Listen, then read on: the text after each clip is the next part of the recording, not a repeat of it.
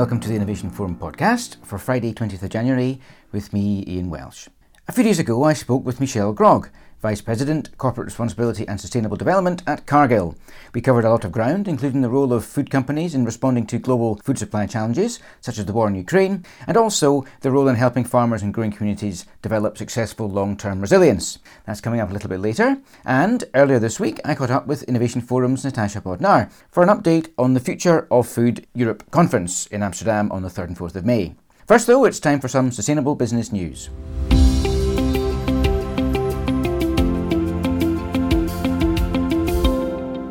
As the annual World Economic Forum meetings kicked off in Davos, the 2023 Global Risks Report was published, exploring as ever the perceived greatest risks facing us all, the results taken from WEF's poll of 1,200 leaders across its networks. The poll asked for estimates of the impacts of a number of potential risks on a two year and 10 year timeframe.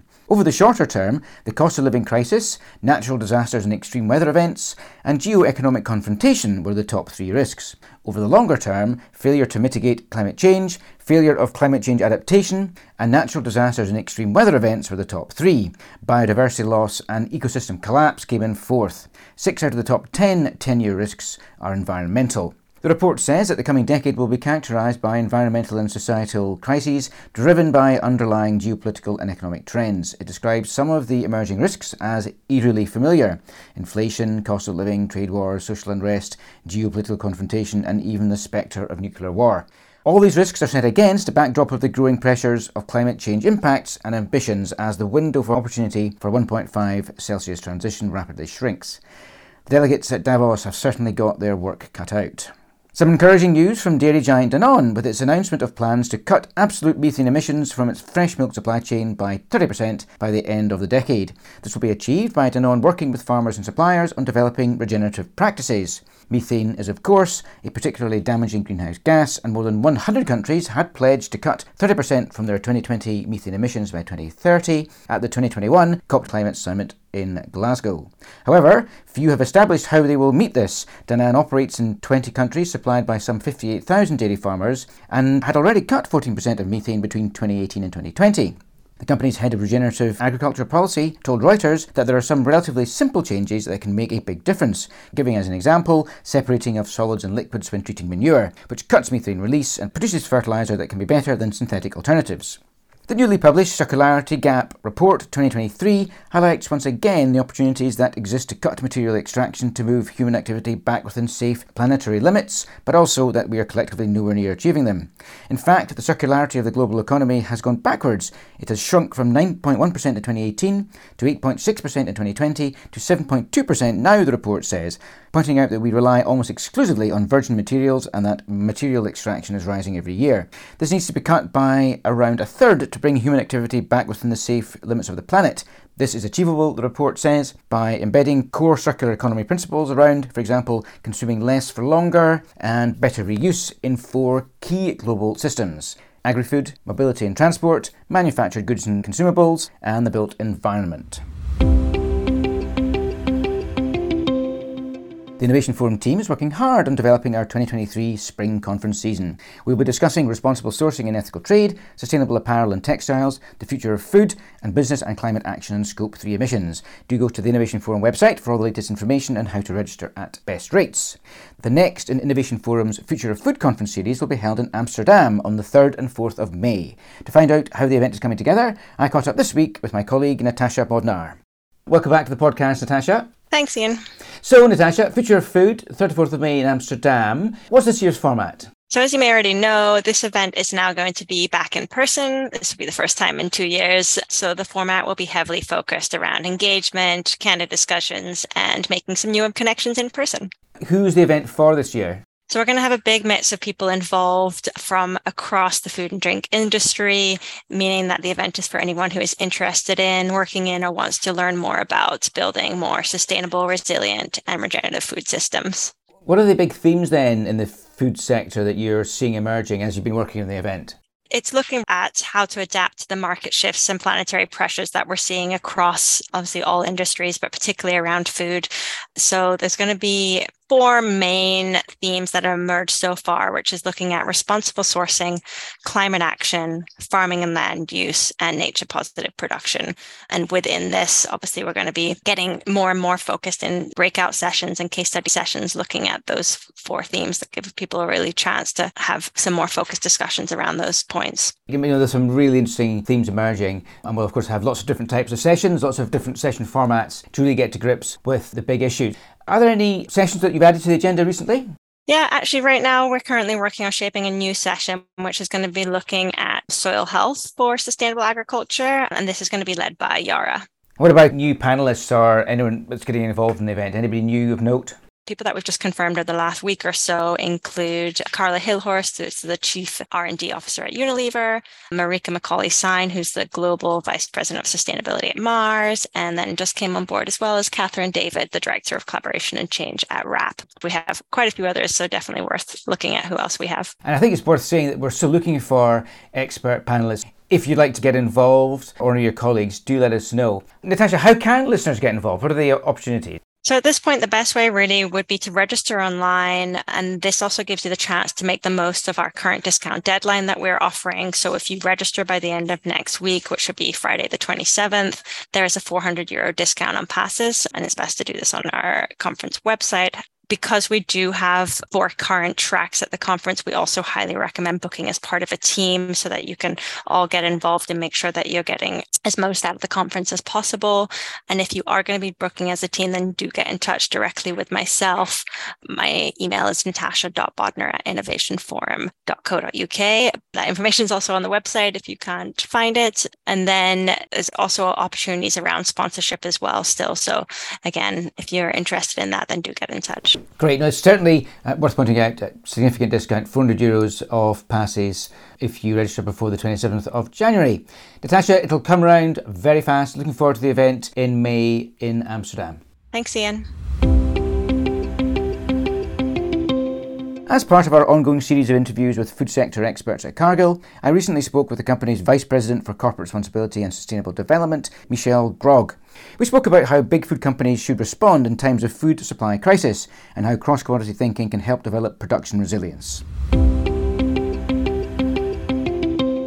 We're going to be talking about food disruption, particularly disruption to the food supply chain that we've been seeing over the last few years and their implications. Michelle, it's, it's been a period of challenges and disruption for the food sector over the past three to four years in particular.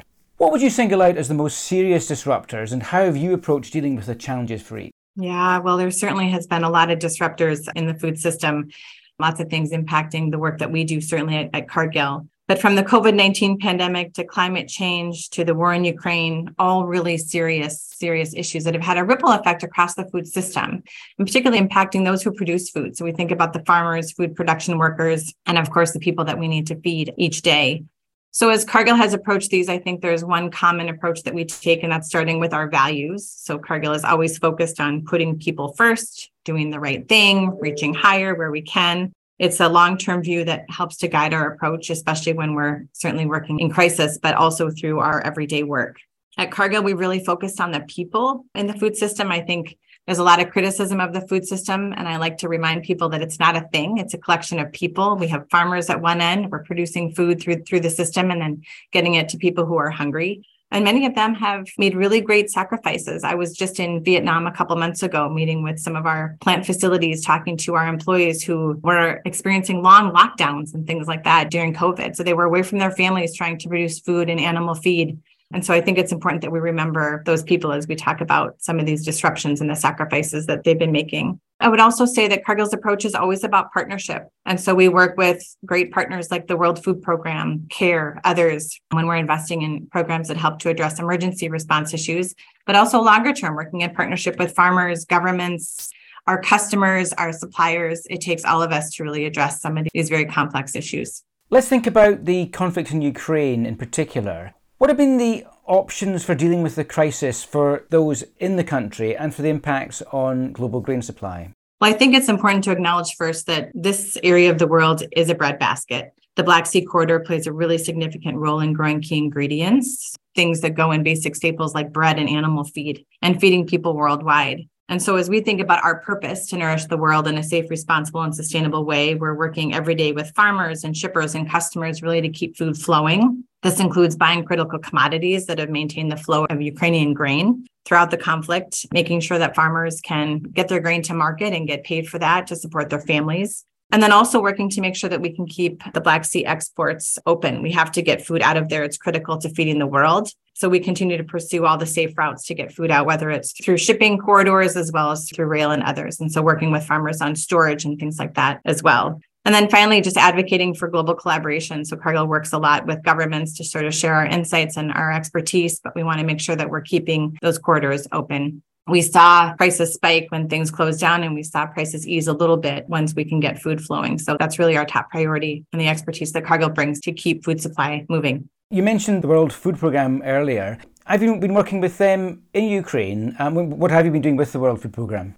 We have been. So the World Food Programme is one of our key partners. Cargill has actually invested more than $40 million to support humanitarian relief efforts in Ukraine. Specifically, with the World Food Program, we made a contribution of $10 million to help support both the immediate relief efforts that they have been doing within the country, as well as to address the collateral implications of food security that we're seeing in other parts of the world.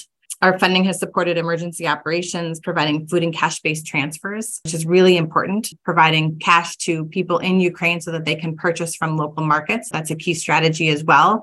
We don't always want to bring in food, right, right where we can support the local economy and the local markets. That's key. Um, and then always with the World Food Program, thinking about the longer term resiliency. And so Cargill has worked with the World Food Program for over 20 years, supporting things like school feeding programs, helping connect farmers to those markets is really, really key. So again, always taking that two pronged approach. How do we address local emergency needs? Get people fed where they need it, but then also think about that longer term resiliency. They've been a key partner for us in doing that work. And of course, building long term resilience is very important for farmers and grower communities around the world. Thinking about those communities for a second, what's the role of companies like Cargill, do you think, to help them adapt to changing and challenging conditions? Our focus on farmers is a top priority, right? Cargill was founded 157 years ago working with farmers, so they remain at the center of Cargill's business model.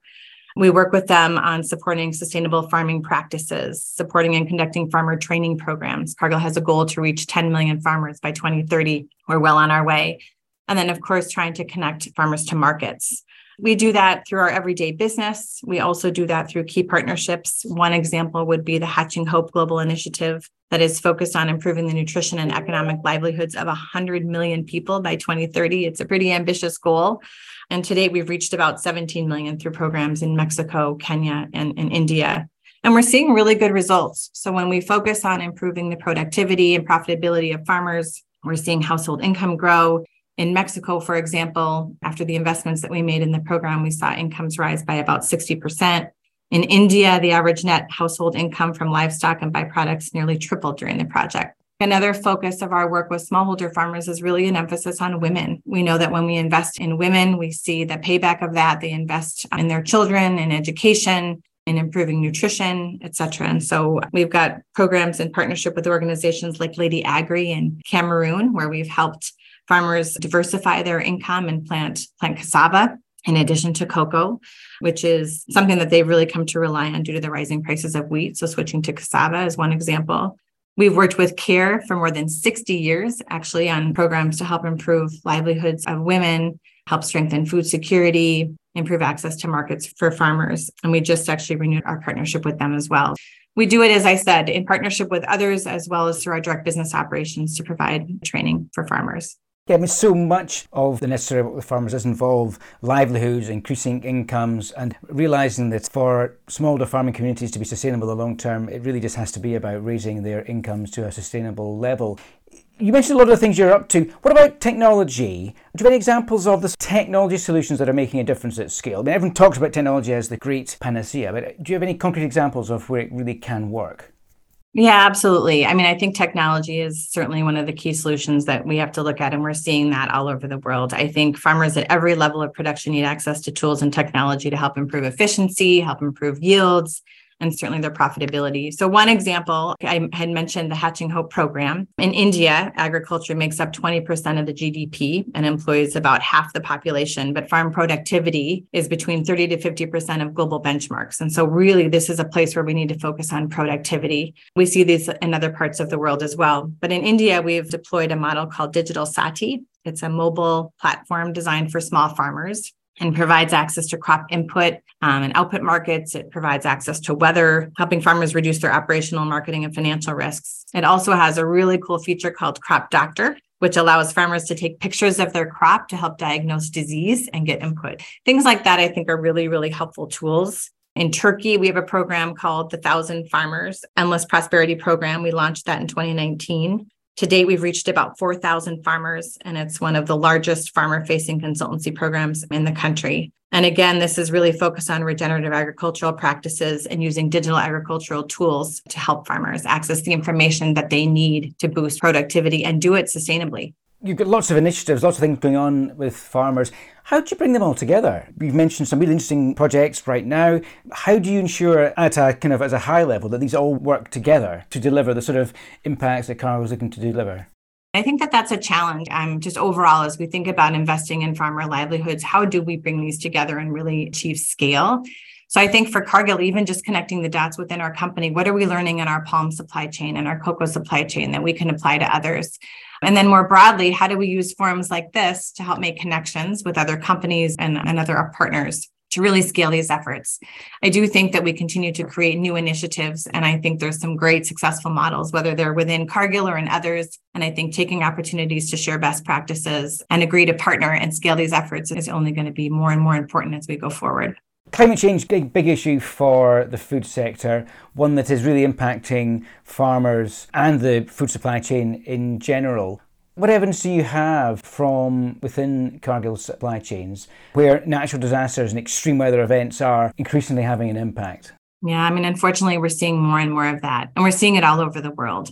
So I think this goes back to my point earlier about the importance of focusing on on resiliency. We have to kind of move away from these just-in-time supply chain models and think about how do we adapt. Over the last couple of years, we've seen huge impacts in places like Central America. So hurricanes Eta and Iota made landfall in Honduras in 2020. Fortunately, we had a project there with CARE, uh, working with farmers already. So we were able to activate pretty quickly and help our farmers recoup losses experienced from the hurricanes. Also in the Philippines, Cargill works with an organization called Save the Children and have a yellow corn project. It's a holistic program designed to help smallholder corn farmers future proof their farms and livelihoods against the impact of natural disasters. And so we're trying new things. And again, this is another place where I think our key learnings, we need to help apply those and share those so that we can adapt and invest in different kinds of partnership models going forward. There's no shortage. We're seeing it in the United States with the hurricanes that have hit here, Philippines, Central America, all over the world. Do you think that there's been an acceptance amongst the likes of Cargill, Cargill, big food companies, that they simply can't not be front and centre in finding solutions to deal with the climate change and climate change impacts? I guess I don't know that there's been a change. I think companies like Cargill and others have had a deep responsibility to, to address these issues for a long time what we're seeing is that there's such an increase in the number of instances. And so I think it's really raising the profile. And I think that the need is urgent for us to take even more action. And then I think, as we talked about, the key priority around collaboration, making sure that, that we're learning from one another. I do think that there's a greater focus today on putting farmers at the center. I think that there's a recognition that they have to be at the table agriculture is how we're going to address some of these big issues. And so we have to be smarter, we have to be more efficient, we have to be more sustainable in our approach. And I think companies like Cargill are working alongside farmers to do just that. You talked a little bit about cross sector learnings. Clearly, some sectors, cocoa, palm oil, for example, have particularly well documented sector specific challenges. But at the same time, as you mentioned, there's been a drive to move away from siloed approaches. What's the right balance to strike then between these two seemingly contradictory approaches to ensure overall supply resilience? This really goes back to collaboration. I think that we need to take landscape approaches, but I also think that there's there's benefit in learning. So when we think about the cocoa sector, there's actually been terrific collaboration in the cocoa sector as we've looked at issues from um, human rights issues to issues around deforestation. So companies, farmers, governments have come together to invest in key initiatives. But again, these issues aren't standalone. And so, to your point, I think we have to take a landscape view when we think about the environment and the impacts So, how do we take what we're learning in cocoa? How do we apply that in palm? How do we think about this much more holistically? To me, the answer is really about collaboration. We have to be smart about that. Smarter collaboration. I think everyone can agree that. Maybe that's, that's it. Smarter collaboration. Definitely the way forward. At COP27 a few weeks ago, there was certainly a lot of discussion around the need for adaptation to climate change. What do you think will be the key future areas of adaptation that will be necessary for the food sector? There's a lot that came out of COP, and I think a great sense of urgency that we have to do more and do it faster. Um, and we really have to drive impact. And so I think one of the key areas that Cargill is focused on is regenerative agriculture. In 2020, we set a goal to support voluntary adoption of regen ag practices on 10 million acres in North America. And while we're starting here, this is certainly something that we're looking at across the globe. But this includes things like training and financial incentives to help farmers improve soil health, help improve efficient use of water, sustainable grazing practices, etc. And so while there's a lot more to do, we're making a lot of progress. We have about 700,000 acres of regenerative agriculture forecasted across our North America supply chain and that number is growing. And as I mentioned, we're looking at additional partnership models in across Europe, across South America um, as well. And so I think regenerative agriculture is certainly one of the key tools in our toolbox as we think about what we can do to help support and partner with farmers and drive those best practices. Do you think we've reached a tipping point in regenerative agriculture? I mean, it, it does feel that it, the solution to many problems that a lot of people are now have grabbed hold of. Do you think we've reached that tipping point? Is this the really the way that we're going to go? I think it is. I think it's important to also think about what's in regenerative agriculture is a lot, right? And so, really getting underneath that broad terminology, what are we actually going to do and deliver to help improve soil health and mitigate the impacts of climate? But I do think you're seeing increased focus on it from companies, from farmers. And I think it's important to remember I mean, farmers are the stewards of our land. They want sustainable agricultural practices because they want to be able to plant next year and protect the livelihoods of themselves and of their families and of their communities. That's why we say putting farmers at the center of this, making sure that it's smart for farmers, that it's profitable is key in any of the interventions that Cargill is focused on. Well, a nice positive moment in which to leave things. I'm Michelle Grogg, Vice President, Corporate Responsibility and Sustainable Development at Cargill. Thank you very much for your time. Pleasure to be here. Thank you, Ian. The Innovation Forum website is the place to go for all the usual analysis and interviews. Look out for the recording of a webinar we held this week discussing the results of our recent supply chain trend survey. And don't forget to register now for the Future of Food event in Amsterdam on the 3rd and 4th of May to take advantage of the 400 euro discount on passes that expires on Friday, the 27th of January. But that's it for now. I've been Ian Welsh, and until next week, goodbye.